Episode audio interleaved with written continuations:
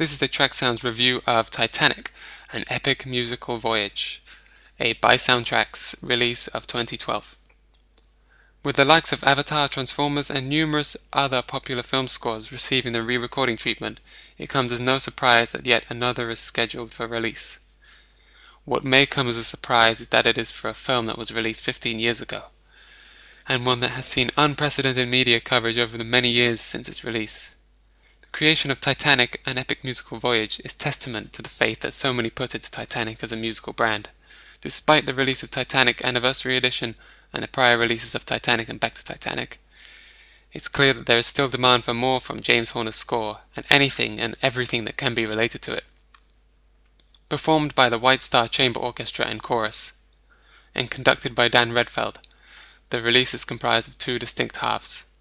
Eight of the sixteen tracks are interpretation of Horner's original score, with the remaining seven tracks being lifted from the likes of Raise the Titanic, S O S Titanic, Rendezvous with Titanic, and Titanic the Musical. The problem with an epic musical voyage is a problem that often arrives with reinterpretations of original film score releases, in that it just doesn't match up.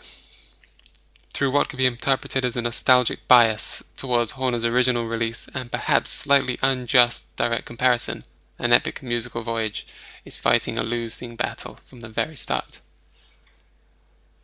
The release begins with a somewhat lackluster rendition of the hit single My Heart Will Go On, track one.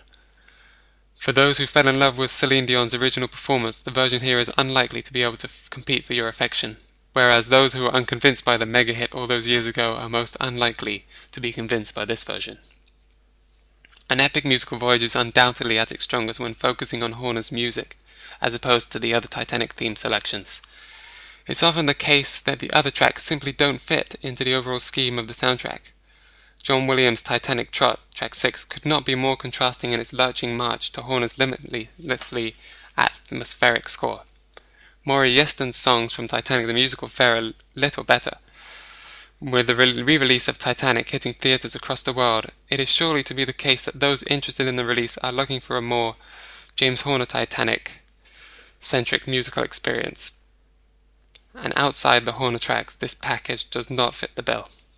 John Barry's Raise the Titanic, track thirteen, is one of the brighter moments with its rousing midsection, and Ju Hyun Park's arrangement of Third Class Steerage, track four, provides what is potentially the most noteworthy moment outside the Horner tracks, with its scurrying flashbacks to some of the more relaxed but still memorable moments from James Cameron's epic.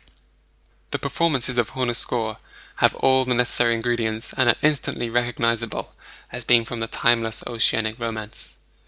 But there's a distinct lack of depth of the recordings, and the intensity and the thick atmosphere heard in the film's original score rarely surfaces here.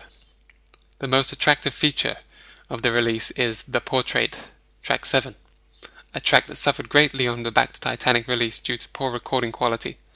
This version suffers no such indignity, and is subsequently one of the more worthwhile ventures on offer. The final track, an instrumental rendition of My Heart Will Go On, track fifteen, is a great improvement upon the opening track. The lack of lyrics in the vocals substantially enhances the piece, resurrecting some of the haunting beauty that Horner's score is so fondly remembered for. Unfortunately, the music offered here never quite manages to live up to the title of epic, and ultimately just becomes an option for those who find their lust for Titanic insatiable. The final score for Titanic, an epic musical voyage, is six out of ten. This was a Tracksounds dot com review of Titanic, an epic musical voyage.